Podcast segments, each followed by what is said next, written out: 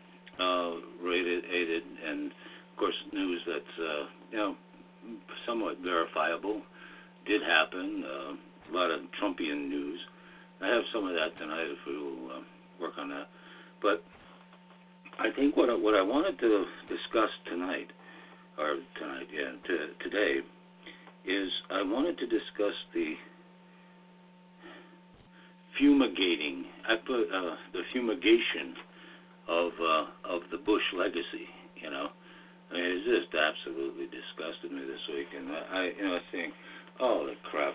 You know, and they finally put the put the old bastard uh, down. You know, on Wednesday. Thank God.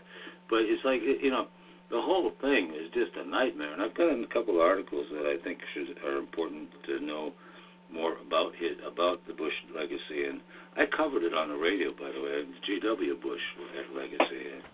And I have a lot of a lot of um, a lot of articles on my on my website, uh, uh, dating you know throughout the years, but especially through the uh, uh, World War years, not World War years. I'm sorry, the um, the, the war years, uh, beginning of the anti-war movement back in uh, you know 2002, and uh, before we invaded Iraq in 2003, um, and then again in 2004, I did two two uh, feature-length documentaries on uh, on those shows, on those um, those uh, where I covered those um, events.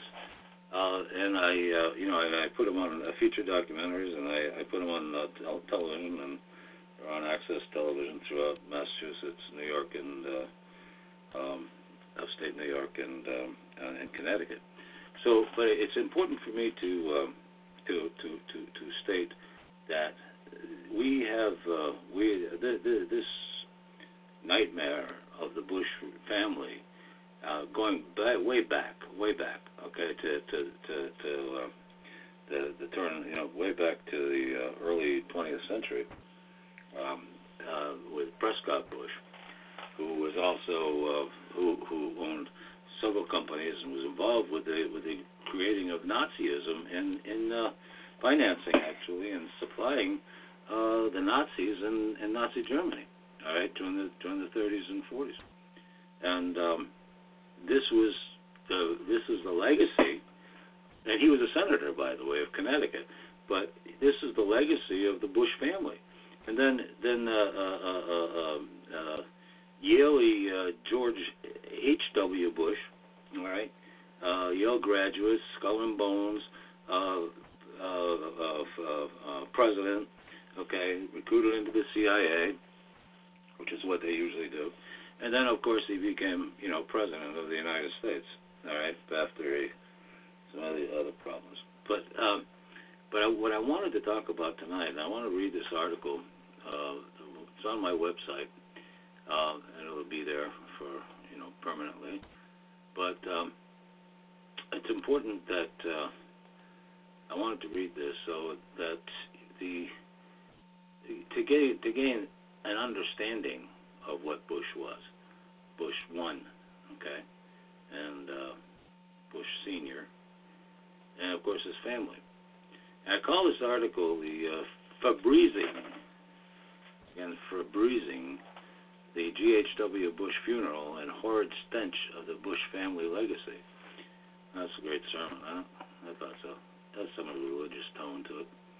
But let's uh, let's begin. I wrote this. I've, I've, I've I have some quotes, and I'll, I'll mention those when I have some quotes in this article as well from different uh, articles. But uh, but I, I wanted to begin.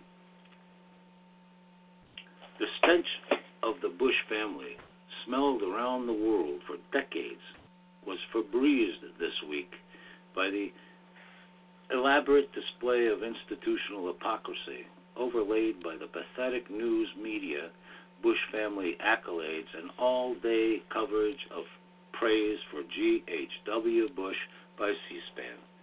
As a mature adult, American adult, who lived and worked during the GW, GHW presidency and the presidency of his idiot son, G.W. Bush, I can attest to witnessing the two most destructive and corrupt administrations and crime family the world has ever known.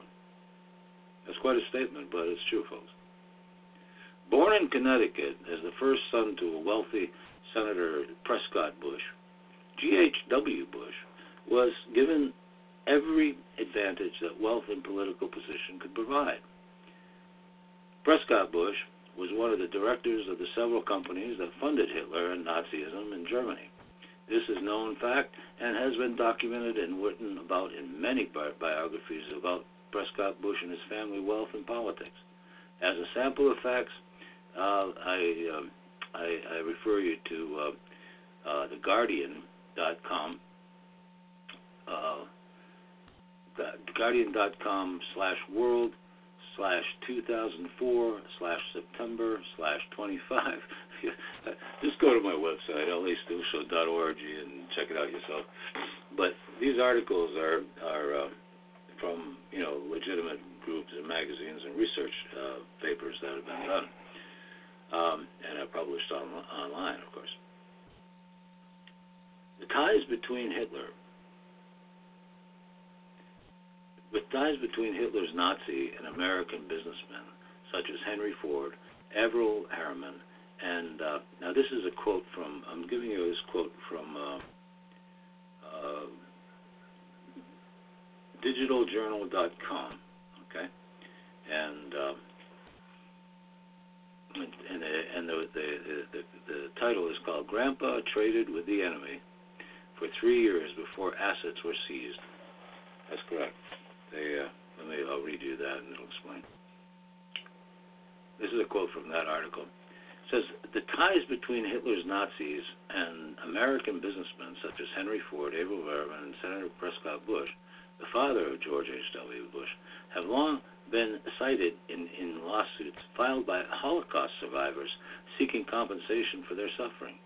The late Senator Prescott Bush's German assets were seized in 1942 by President Franklin Delano Roosevelt under the Trading with the Enemy Act, which also carried prison penalties, which Bush um, escaped.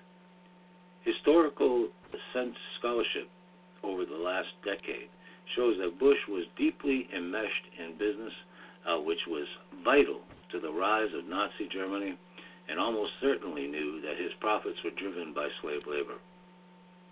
Now, there's another article called The January 27th Anniversary of the Liberation of Auschwitz by the Soviets was the last decade anniversary which most survivors expected. In a groundbreaking report, the New Hampshire Gazette uh, said in uh, 2003, and uh, Bush Nazi link confirmed. And I, I know the author. I met him. On the, I had him on my show, my program actually uh, back in those days. And that was when I was on FM radio. The document from the National Archives shows the business that Bush, the Bushes as Harriman's shipped valuable uh, the Bushes and Harriman's, the two companies there, okay, uh, company uh, chairman there uh, shipped valuable U.S. assets, including gold, coal, coal, steel, and U.S. Treasury and war bonds, to their foreign clients overseas as Hitler geared up for his 1939 invasion of Poland, the event that sparked World War II. Now, that, that's got to tell you something, folks, huh? That's what these Prescottian Bushes and, you know, G.H.W. Bushes and all these Bush butts, you know, they're all, you know, they're all uh, genocidal, greedy sons of bitches that just, you know, invade countries and you know fascists. They're obviously fascists, right? And uh, and so you know let, let let's move on. I'm sorry I got a little off, but hey, this is a sermon. Sermon, sermons are supposed to do that. Okay, for all the ones I ever heard. But of course, this is a sermon from the left, so expect a little, um, you know, uh, excitement. um, let me get back on track here. Uh, previously, the families of American industrialists such as Bush have maintained that their business ties with the Third Reich were at arm's length and that the companies were aware of what Hitler was doing to the Jews and others, displaced persons. The um, American companies were heavily involved in German business uh, during Hitler's rise between 1933, when Adolf Hitler consolidated dictatorial powers, uh, after the Reichstag fire through the 1939 invasion of Poland. And even after the bombing of Pearl Harbor and the declaration of war, um, sorry, the declaration of war um, upon Germany by the United States, many say that the German economic miracle, in fact, was built on slave labor of Jews, Poles, and other undesirables, in quotes, okay, uh, and under the Nazi regime. And you can you can get more from uh, digitaljournal.com. Grandpa traded with the enemy for three years. Okay, uh, that's the name of the the article. Um, now the rest is, is uh, the, the the next paragraph I, I wrote. You know, um, this was only the beginning of the nefarious affairs of the Bush family. The world and the U.S. also forget the Bush family ties to Nazism, but also to the New World Order and the genocide and globalism designed for the 21st century, first made public by G.W. Bush during his presidency. I don't know if anybody remembers, but most people will remember the New World Order came from George W. Bush.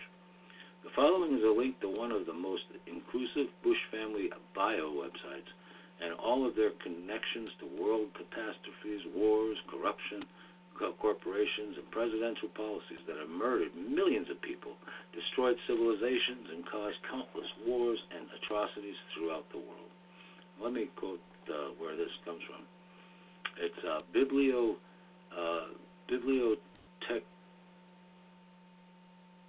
Bibliotech Appellate.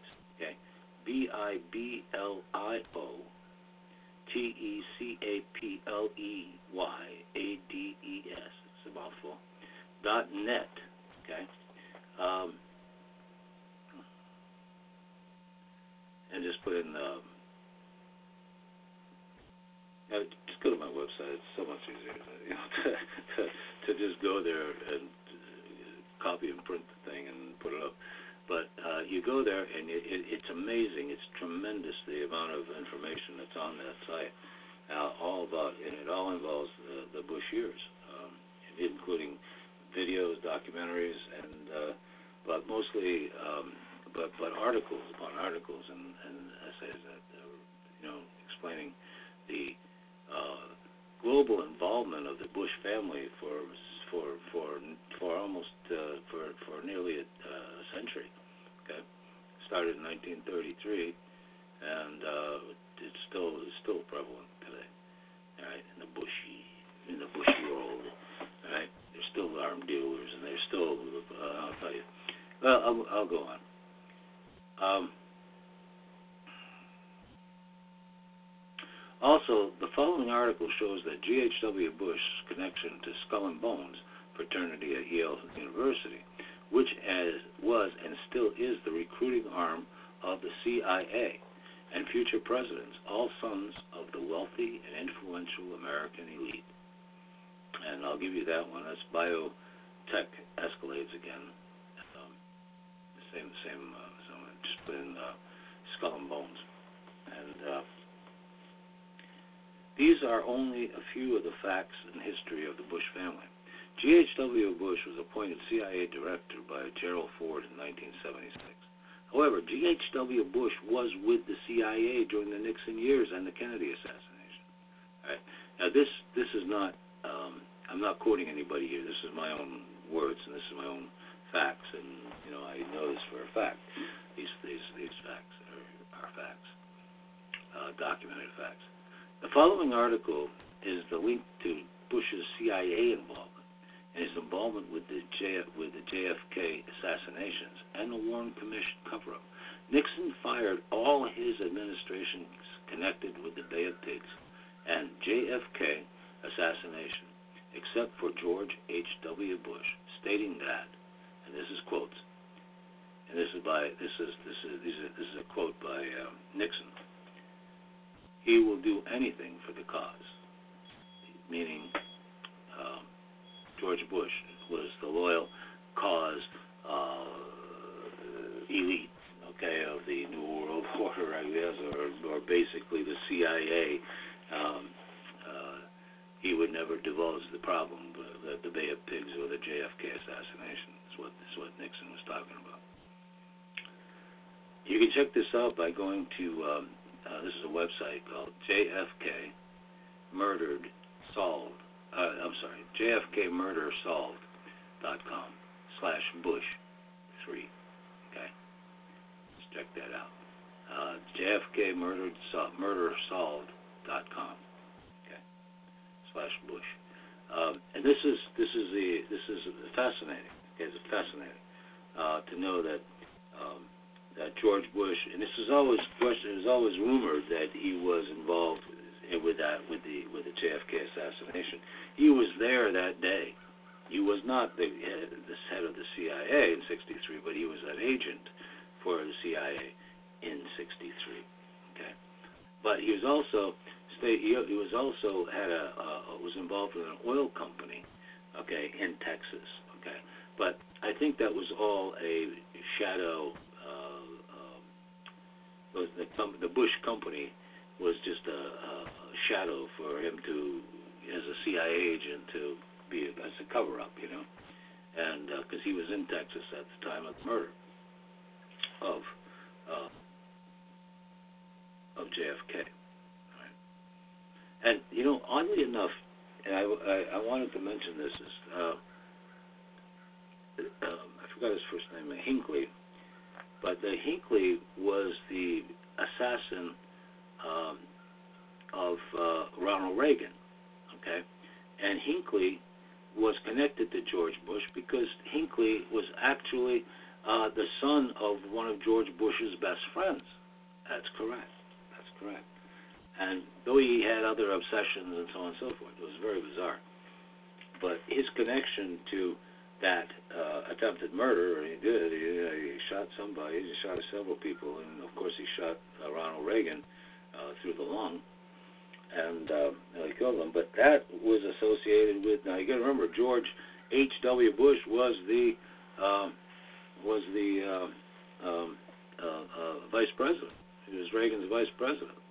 A reluctant choice that Reagan didn't really want him, didn't really trust him, and I can understand why. You know, but you know, it just seems funny that the tie between Hinckley and George H. W. Bush turned out to be the son. He was the son of one of George Bush's very best friends.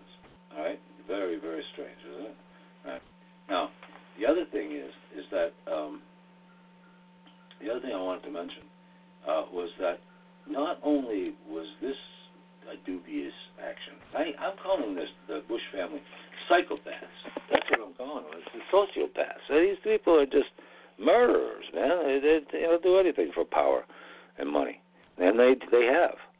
Um, there's an article I read, uh, an interview with George W. Bush, uh, George H. W. Bush, uh, that was done by one of the major media I, I, I was trying to find it today and I couldn't uh, locate it in my files, but um, he actually stated to them that he, he said if the if the if the people of the United States honestly knew what uh, the Bush family has done to them, they'd, they'd, they'd have us in prison.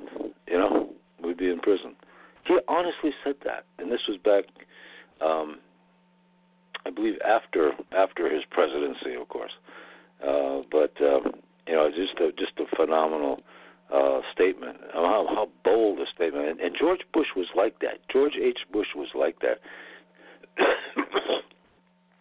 he he would state things that like the New World Order, you know. Um, I believe that George Bush was a Satanist. Uh, he worshipped, you know, that's what they do. Um, he was a member of the uh, um, uh, Bohemian Grove, which are all, you know, Satanists, and they worship. Uh, they they worship the uh, god, an owl god, you know, the god of. Uh, I forgot Baal, I guess is Baal, Baal, but he, it's uh, represented as as a, as, a, as an owl, you know on a statue. But it's it's a frightening, frightening, frightening in-depth uh, history that these this family has. Okay, involved with with Satanism, involved with corruption, involved with world domination, involved with uh, treason. Okay, and and I mean, then not only did they know the operation, man, but they not only did he become vice president and then president, but that son of a bitch had his son become uh, president. You know what I mean? And a governor of Texas, and you know it was just it's just like God, you know, I, the the the depths of corruption and the depths of cronyism and the depths of of of of of, of uh, these families. Okay. Uh, the elite families, okay, the, the, the, the levels of corruption that they're involved with and treason is just goes beyond. And it's not just him. I mean, you know, it's not just him. Look at the Clintons are the same way. The, the you know the the geez. I mean, there's so many horrible, horrible, horrible uh, people in power. Maybe that's what power is. But look at Trump. Oh my God. You know, we'll get into Trump in a little while. But when you're dealing with this kind of element and you're dealing with this kind of insanity and this kind of corruption and this kind of brutal uh, mentality, you you just become you know you you get numb and this is why i i kind of uh, let me preface this because this is why i i've become uh, uh the sermon sermoner of the preacher of the left i guess. But because i because this is what i feel and this is what i understand and it's what i see and i've seen and i've researched these for most of my life at least 50 years of my life i've i've, I've researched this stuff. And uh I've, I've interviewed some of the major uh, uh, major uh, people in my life uh, in my life in, in the in the country in the last uh, I don't know uh, probably 50 years. Okay, of research and understanding of these things, uh, of the secret societies and our, and, and the, that that actually rule the world, and uh, alien agendas and so on. And it's like uh, Jim Marrs, uh, author Jim Marrs, uh, one of my favorite authors. And um, he wrote the first book I ever read from him was Rule by Secrecy, and that was back in he wrote that back in the 80s, I believe, and um, uncovered every kind of all of the historic and ancient uh, um, uh, influences that we have now, and that and the and the the the, the occult, you know, and the the, the uh, powers that the government has to control our minds and our you know everything and it's very it's very real. I mean, it's very very real, and it's very very much there. And I've known this all along, but this is why I've since I guess 1999 when I started my it'll be 20 years uh, next next year uh, when I started my first television show, and then in, got into radio. Um, but I was doing television and I'm doing documentaries and doing a number of filmmaking, and um, that was a time when I realized because when I realized there was no uh, outlet for liberal thoughts, there was no there was no real outlet for um, understanding the things that I've researched, the philosophy and the, the religion and the you know all the aspects, the politics that I had uh, up until that time, and of course living and you know working and uh, being an American and voting and uh, you know following news and understanding. Uh, at the time, I had just uh, got out of the uh, real estate and finance business that I had done for 20 years, and um, uh, because of the because of politics, not politics, but because of the recessions, it was just uh, it was just a, a very very very tough time uh, during that um, last. Uh, um, during the we we endured uh, major recessions um, all through that time period, but we were able to. Um, I'm getting off the subject now, but uh, I didn't want to, but I but I, just wanted to mention that these aspects of the Bush administration, okay, devastated the real estate and finance industry. Just devastated it, because what happened was is under under um, Reagan, it was becoming uh, uh, under uh, yeah Reagan took over for uh, um, um, um, uh, Carter's failed policy of deregulating everything and banking and uh, everything just just got screwed up, and we were at uh, 25 percent inflation. Uh, you know, uh, during this was during in the late 70s and early 80s, gasoline prices had tripled and uh, oil prices, and, and and I mean the economy was in the it was in a shitter, and at the same time. You had guys like John McCain, and some people don't realize, but yes, he was a senator back then, uh, back in uh, in the 80s, and he was involved with the savings and loan uh, scandal. Okay, uh, where where they were. Know, it's just a long story, but um, uh, the scandal goes way back to that to that period of time where the banks were robbed. Basically, all the savings and loans were closed, uh, closed down, or eaten up by uh, major banks, and and. Uh, but, I, I, that's another story. But but the big story is is to know that Bush uh, and Reagan tax laws that came in in 1987 and 88 just devastated the freaking world, man. Devastated us, all right? Uh, the the financial and, and real estate market, and um, the tax wise, uh, taxes for uh, the average American, um, you know, just just made everything prohibitive, and uh, and we were still floating around 10 and 15 percent and so on um, rates of interest you know, for mortgage interest. Uh, you know, who the hell is paying that today? Nobody. But Bush was the catalyst and the cause for this whole damn mess in the recessions of the last. And his son, oh Jesus, his son uh, in 2000 to 2008, those two terms, and was brought us into the worst, horrible re- recessions we've had since the Great Depression. All right, so let, let me let me just uh, continue with this because I, I, I explain I explain it a little better in this um, in this article. So before I go on, but I, I just want to say.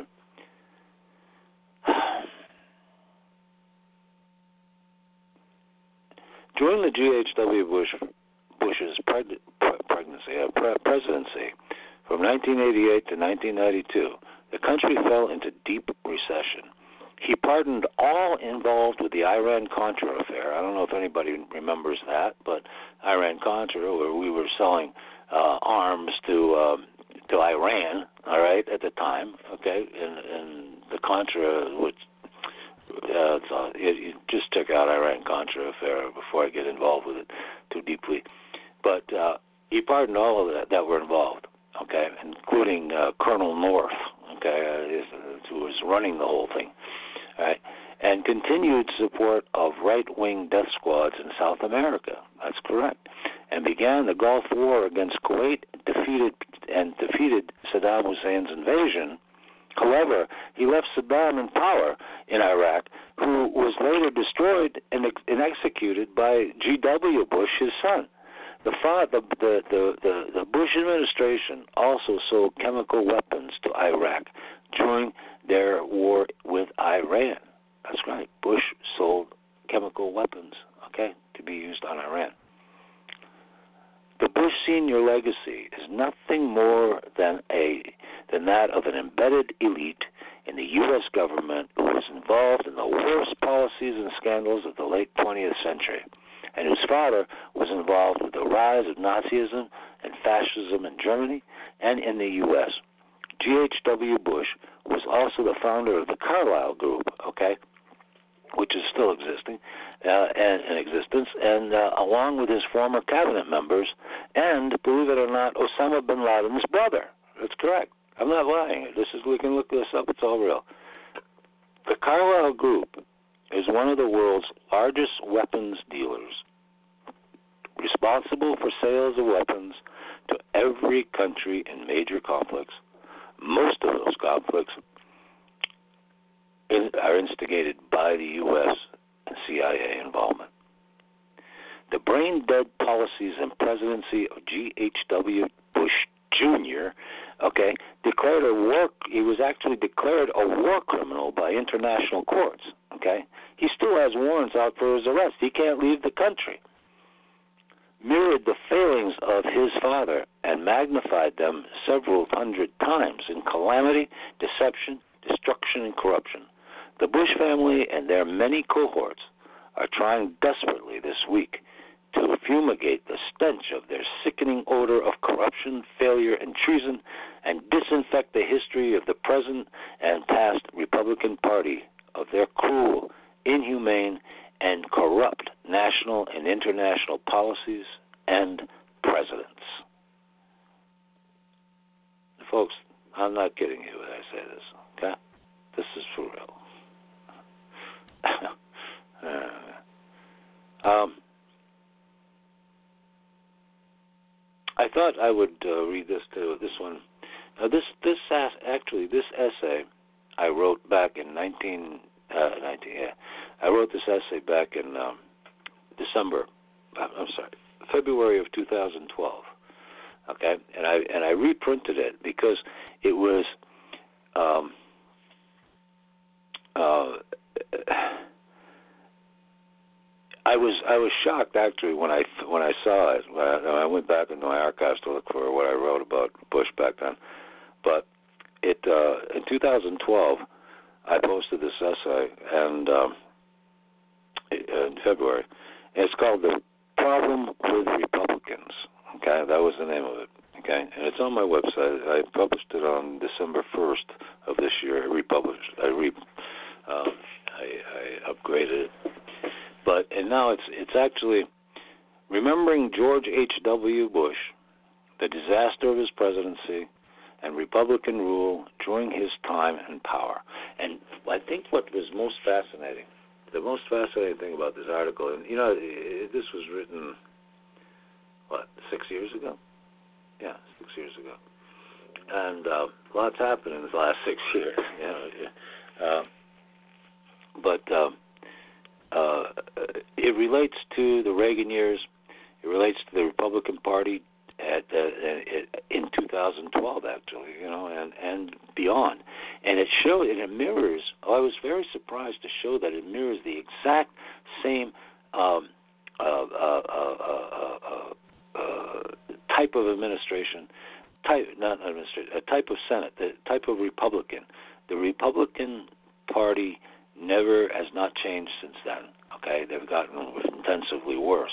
But I, I think it's important that I read this. It's not a very long article, but I, I wanted to read it just just to make the point that nothing has changed since I wrote this, and prior to this, of course, but nothing has changed since I wrote this, except we have a different name uh, for the president, but we're still going through the same horrors and problems that we've had with the Republican Party uh, in, in charge. They had a Republican majority in uh, 2012. During the Reagan years, Americans became optimistic that we could overcome our recessionary problems by listening to the speeches of Ronald Reagan and became deluded into believing again in the American dream of anyone has a chance to be rich in America. Reagan's policy of trickle down economics didn't make sense to most knowledgeable economic economists. Lending institutions weren't lending and were bloated with delinquent mortgages and foreclosures brought about by the savings and loan scandals and the onset of new interstate banking and the deregulation of the banking industry. That was by um, um, uh, Jimmy Carter. All hell broke loose in the public banking sector under the average pragmatic American homeowner. until the average pragmatic American homeowner took matters into his own hands and began to lend buyers the equity in their own homes. Also, at the tremendous rate of interest depositors were receiving on their savings account accounts, the average middle class American managed to do well. Now, just as an aside, I was a real estate broker back in those days, and I'll finance uh, uh, broker as well.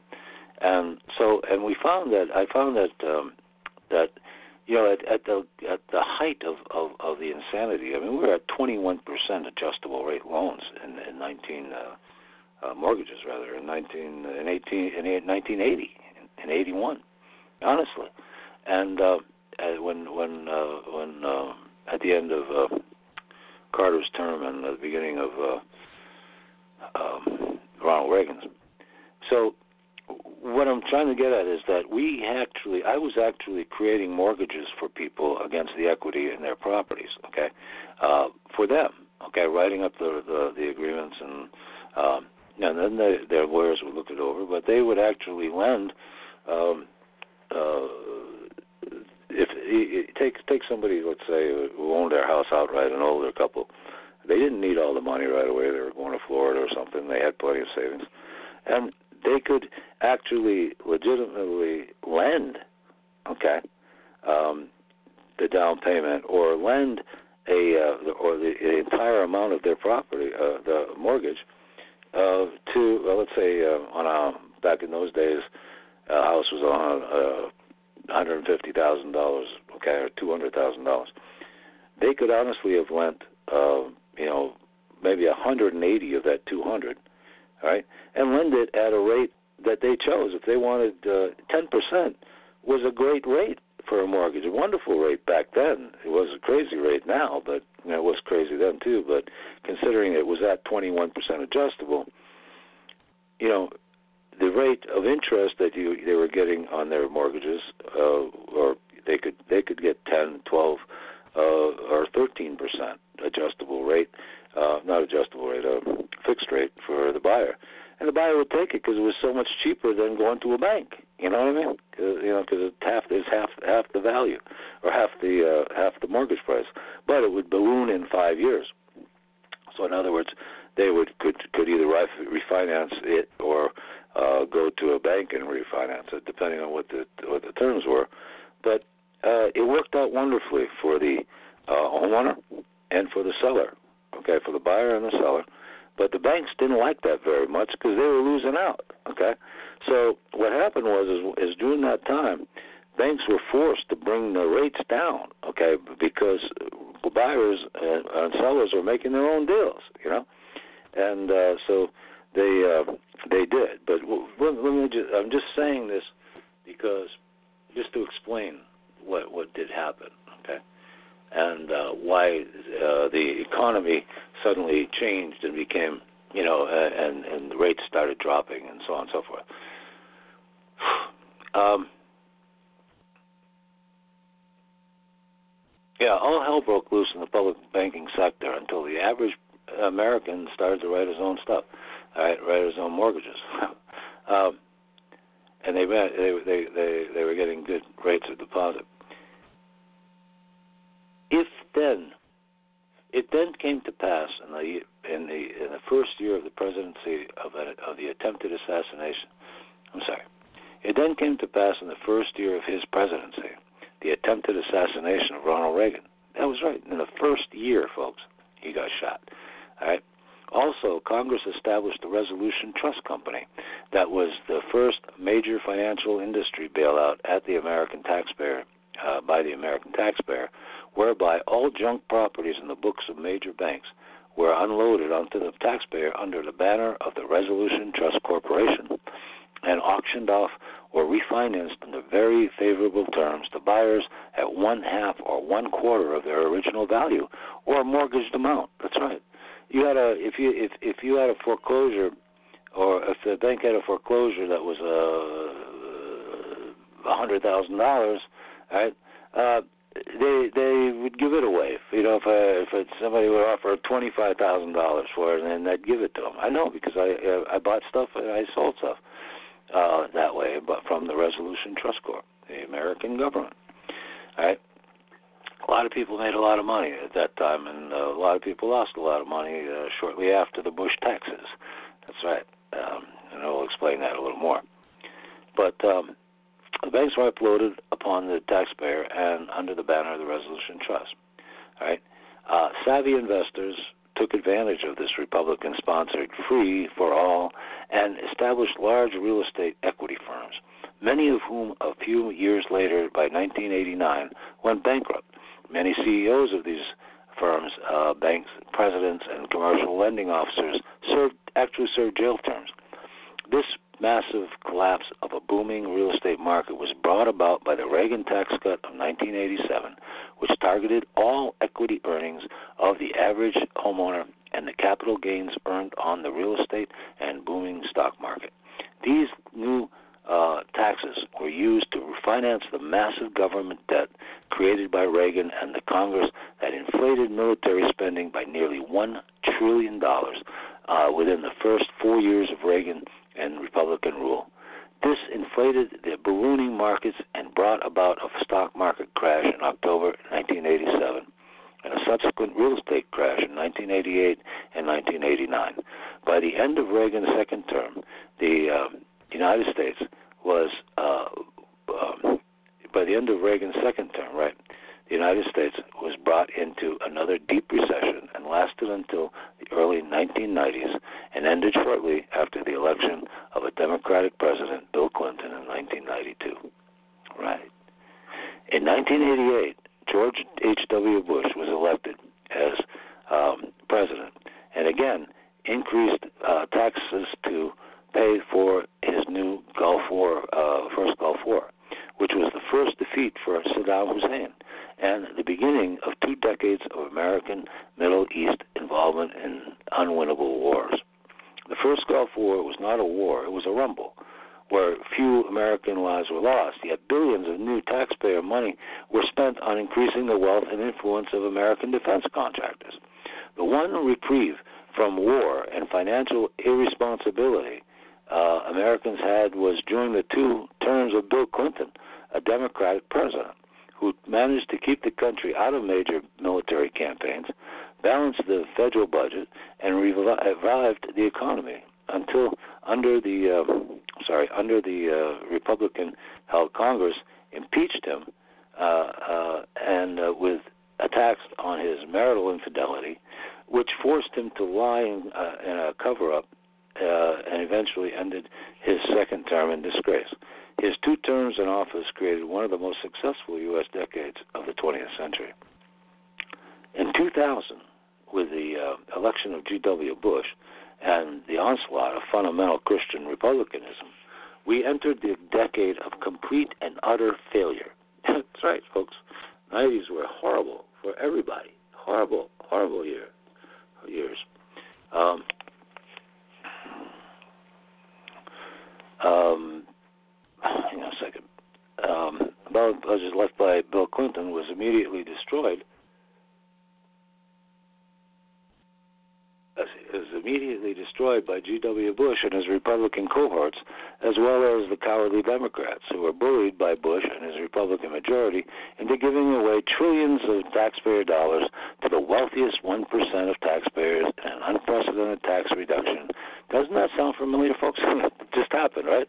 And billion dollar tax subsidies to oil and energy firms, and the repeal of numerous Democratic imposed EPA regulations controlling air and water uh, quality, and the production of coal, oil, and gas. Um, the Republicans under G.W. Bush destroyed America. Now, this is not the father, this is the son. The son absolutely freaking destroyed us. All right, got us into two horrible wars. And, um, the Republican under G.W. Bush destroyed America, and now we're trying to finish the task by blocking any major Democratic program that will bring back life to the crippled American economy. Instead, Republicans would force millions of Americans into poverty and deny them um, unemployment benefits, food stamps, fuel assistance, or medical insurance and this is true, folks. This is this was all happening then. Even though Obama was was president then, he was fighting this Republican Congress, all right, uh, and Senate. They we had they had a, they had a majority then. Um, this is just a brief summary of the marvels of Republican rule for the last three decades. Now, that this was I remember I wrote this uh, six years ago. So, but the now and now we are faced with the 2012 elections, whereby we are um, witnessing in disgust belligerent and soulless nature of Republicans and their ruthless commitment to their tyrannical and greed-driven policies. Of the four remaining Republican presidents, show, I'm sorry, of the four remaining Republican presidential candidates now being considered, none of them have the compassion, genius, or leadership abilities to lead the, the U.S. out of its free fall into oblivion. The um, the Democrats under Obama, Obama's presidency, have not led either and seem committed to continuing with their weak kneed approach to not fighting the Republican menace and allowing all democratic gains made in the country since Franklin Delano Roosevelt to be destroyed by the selfishness, greed, and ignorance of the Republicans. Democrats conceded to the Republicans two stolen elections, the stripping of the Constitution, the, and allowed the United States to to uh, to default and stagnate and let the American people fall into the abyss of poverty and joblessness without any serious outcry of anger. Democrats have no leadership, no concern for future generations of Americans, and have accepted the Republicans' callous inconsideration for the dignity of the American people and the basic human rights of people in other countries that are murdered or tortured at the hands of American soldiers. Now, again, I, I must say, this was written in 2012. Okay, uh, a different premise. It's been six more years of craziness since I wrote this. The Republicans elected officials in Washington and throughout the country and state and local governments are not what the United States needs or wants. We cannot afford another four years of incompetent and cruel leadership. The Republican method of government has completely failed, yet millions of Americans believe there is something to be saved from it and continue to vote for despicable and hapless candidates like Newt Gingrich and Rick Santorum, or more, or hope that an unemployed billionaire like Mitt Romney, on a lifelong pursuit of for presidential office and ultimate power, have the ability to lead them in their president as a president. Back in the, back in 2012, there were the, those were the three of the Republican candidates for running for president. Uh, all but all wicked, all wicked, and uh, the absurdity of their com- commitment to these feeble candidates is proof of the irrelevancy of the Republican thinking. The, the weakness and incompetence of the Democrats have proven to the American people that they too are unable to pull the United States out of its free fall into destruction. Unless the Democrats immediately gain integrity, courage, and leadership, a Republican nightmare candidate will win the presidency by default. And you know what, folks? It did. We got it again. We give, no, I mean Obama won, and I was grateful for that. But uh, in in 2012, he won. He won in 08 and, and, and again in 2012. But overall, considering um, what there is, that, that we had a Republican uh, majority in both House and Senate, like we do, like we have now, and that they reelected. Uh, okay, that, that, that, that we wound up electing Trump in this in this campaign. Back uh, now, this back in 2012, we were in the midst of, uh, you know, we were we were uh, voting for uh, for Obama. Most uh, this country voted for Obama, even though the Republicans they just couldn't put up anybody good. That's why they lost. They didn't have anybody good for. Um, you know, Rick Santorum. Oh God, uh, the moron. And then you get, uh, and then you get uh, Newt Gingrich, who turned out to be a piece of work. You don't hear about Newt anymore for some reason. He's not defending Trump anymore, and uh, he's because uh, Trump is gone.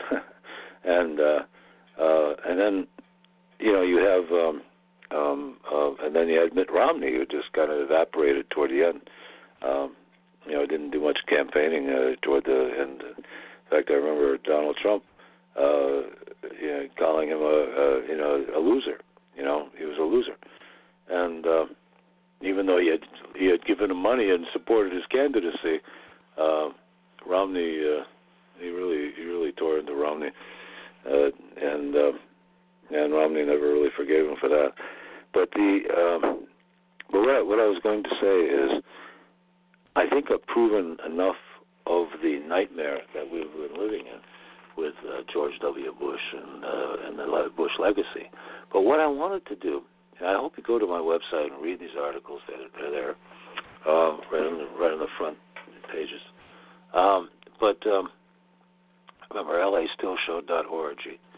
And I'd like to, uh, before I go tonight, I wanted to uh, talk about a couple more things, uh, just to reiterate my uh, hatred for the Republicans, and um, uh, I call them the repugs, but uh, and my and my uh, and what and some of the stuff that George Bush actually did was responsible for, as far as as, as the um, uh, destruction, destruction, and and contamination of of of two different countries. You know, uh, uh, definitely the contamination of Iraq, right, with uh, with radiation and cancer. Um, horrible, horrible. But yeah, let, let me just go to this. George H.W. Bush, this is from the Global Research. George H.W. Bush, complicity in the 1991 Highway of Death massacre. Now, this one's a good one. And uh, there's one other that I wanted to tell you about, too. Well, let, us go to this first, and then um, if I have time, I'll get to the other one. But um, George W. Bush. This is from Global Research, okay, dot com, and um, or dot org rather. Um, George H.W. Bush complicity in the 1991 Highway of Death massacre. Now you got to remember this is this was during the Gulf War, okay, and this was the guy who just died and lay buried in the ground on Wednesday, right? Was responsible for this. When George H.W. Bush was president, he ordered the massacre of the Iraqi soldiers after the ceasefire in 1991, and after he had promised them safe passage out of Kuwait. His this article, which went viral after the war, exposed Bush as a mass murderer and war criminal directly involved in the highway of death. He is a hero only to the big oil and Wall Street financial empire. This account was assembled by the author and presented by her at a tribunal examining U.S. war crimes. It is still cited around the world on anniversaries of this war. Uh, so, not only was George H.W. Bush considered a war criminal, but George W. Bush was an even bigger war criminal, like father, like son, right? Yeah. Amazing. Um, Amazing. I want to give testimony, she says, on what are called the highways of death. These are the two uh, Kuwaiti roadways um, littered with remains of 2,000 mangled Iraqi military vehicles and the charred and dismembered bodies of tens of thousands of Iraqi soldiers who were withdrawing from Kuwait on February 26 and 27, 1991, in compliance with UN resolutions. U.S. planes trapped the long convoy by disabling vehicles in the front and at the rear, and then pounded the resulting traffic jams for hours. It was like shooting fish in a barrel, said one U.S. pilot. The horror is still there to see. On the inland highway to Basra is uh, mile after mile of burned, smashed, and shattered vehicles of every description tanks, uh, armored cars, trucks, autos, to, you know, everything. And uh, according to the March 18, 1991 Time magazine, on the 60 miles of coastal highway, Iraqi military um, units sit in gruesome repose, scorched skeletons of vehicles and men alike, black and awful under the sun, says the Los Angeles Times, uh, March 11, 1991. While 450 people survived the inland road bombing to surrender, this was not the case with the 60 miles of coastal road. There were 60 miles. Every vehicle was strafed and bombed. Every windshield is shattered. Every tank is burned. Every truck is riddled and shell fragments. No survivors are known or likely. The cabs of trucks were bombed so much that they were pushed into the ground, and it's impossible to see if they contain drivers or not. And windshields were melted away, and huge tanks were reduced to shrapnel. Even in Vietnam, I didn't see anything like this. It's pathetic, said Major Bob Nugent, an Army intelligence officer. This one sided carnage, this mass, this racist mass murder of Arab people occurred while White House spokesman Marlin Fitzwater um, promised that the U.S. and its coalition partners would not attack Iraqi forces leaving Kuwait. This is surely one of the most heinous war crimes in contemporary history. The Iraqi troops were not even driven out of Kuwait by U.S. soldiers, as the U.S. administration maintains. They were not retreating in order to regroup and fight again. In fact, they were withdrawing. They were going home, responding to orders issued by Baghdad, uh, announcing that it was complying with Resolution 660 and leaving Kuwait. At 5:30 p.m. Eastern Standard Time, Baghdad Radio announced the Iraq foreign minister had accepted the Soviet ceasefire uh, proposal and had issued the order of all Iraqi troops. Um, and uh, withdrawal positions held before August 2nd, 1990, in compliance with UN resolution, blah, blah, blah, blah, blah. But Bush reacted, calling Hussein's announcement an outrage and a cruel hoax. Look that far. Uh, you know, uh, there's no evidence to suggest that Iraq army is withdrawing, is what Fitzwater said. Iraq's units are continuing to fight. We continue to prosecute the war. Uh, on the next day, February 26, 1991, Saddam Hussein announced on Baghdad radio that Iraq troops had indeed begun to withdraw from Kuwait and that the withdrawal would be complete that day. Again, Bush reacted, calling Hussein's announcement an outrage and a cruel hoax. it's amazing, guys. Um, eyewitness Kuwaitis attest that the withdrawal began the afternoon of February 26, 1991. Baghdad radio announced uh, 2 a.m. that they were doing this and so on. This is an announcement there, but I just wanted to mention, I, I don't have time, we're just about done, but uh, uh, part of this says the Washington Post says that senior officers with the U.S. Central Command in Riyadh became worried that what they saw was a growing public perception that Iraqi forces were leaving Kuwait voluntarily and that the U.S. pilots were bombing them mercilessly, which was the truth. So the U.S. government says the Post played down the evidence that the Iraqi troops were actually leaving Kuwait. U.S. field commanders gave the media a uh, carefully drawn and inaccurate picture of the vast changing events.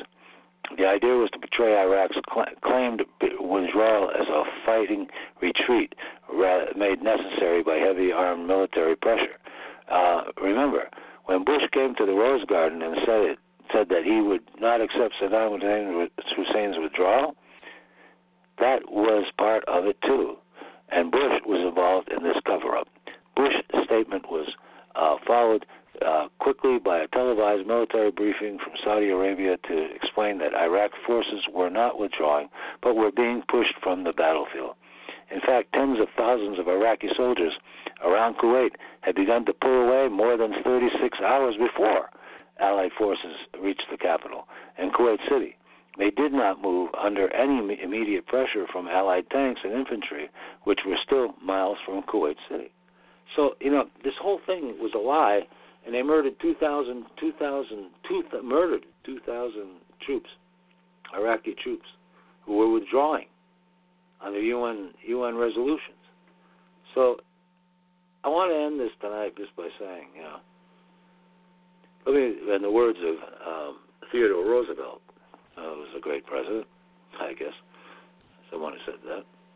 Patriotism means to stand with the country. It does not mean to stand with the president.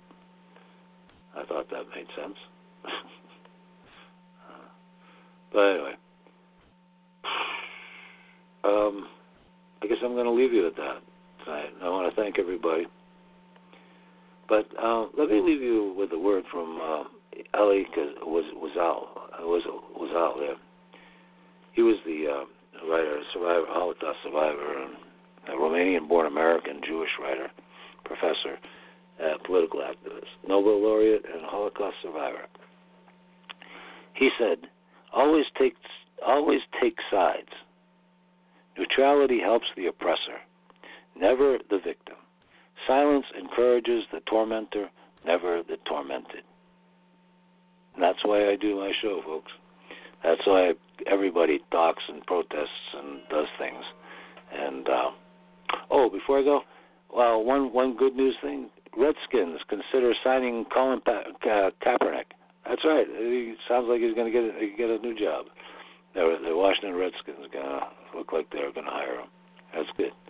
He deserves it. Okay. So anyway, um, I'll talk to you next week. Um, oh, by the way, before I do, um, I wanted to mention that um, um, I'm sorry. I wanted I wanted to mention that um, uh, uh, uh, my guest coming up on Wednesday night. We're going to start our Wednesday night programs again, but at seven o'clock. Um, uh, uh, Patrick uh, End, Endendahl. Patrick Endendahl. Okay, he's a writer of Deliverance from uh, Stupid Party Land, which is uh, satirical but a very interesting book on uh, on American uh, the two party system and the craziness that, that we live under. So uh, okay. So anyway, I want to thank everybody and uh, again, uh, hope you enjoyed the sh- the, the sermon today, and uh, hope that you will um, be join me again on Wednesday night, and uh, I believe Lila will be with me then. And again on uh, next next Sunday, uh, my new sermon. All right. So talk to you soon. Thanks for joining me.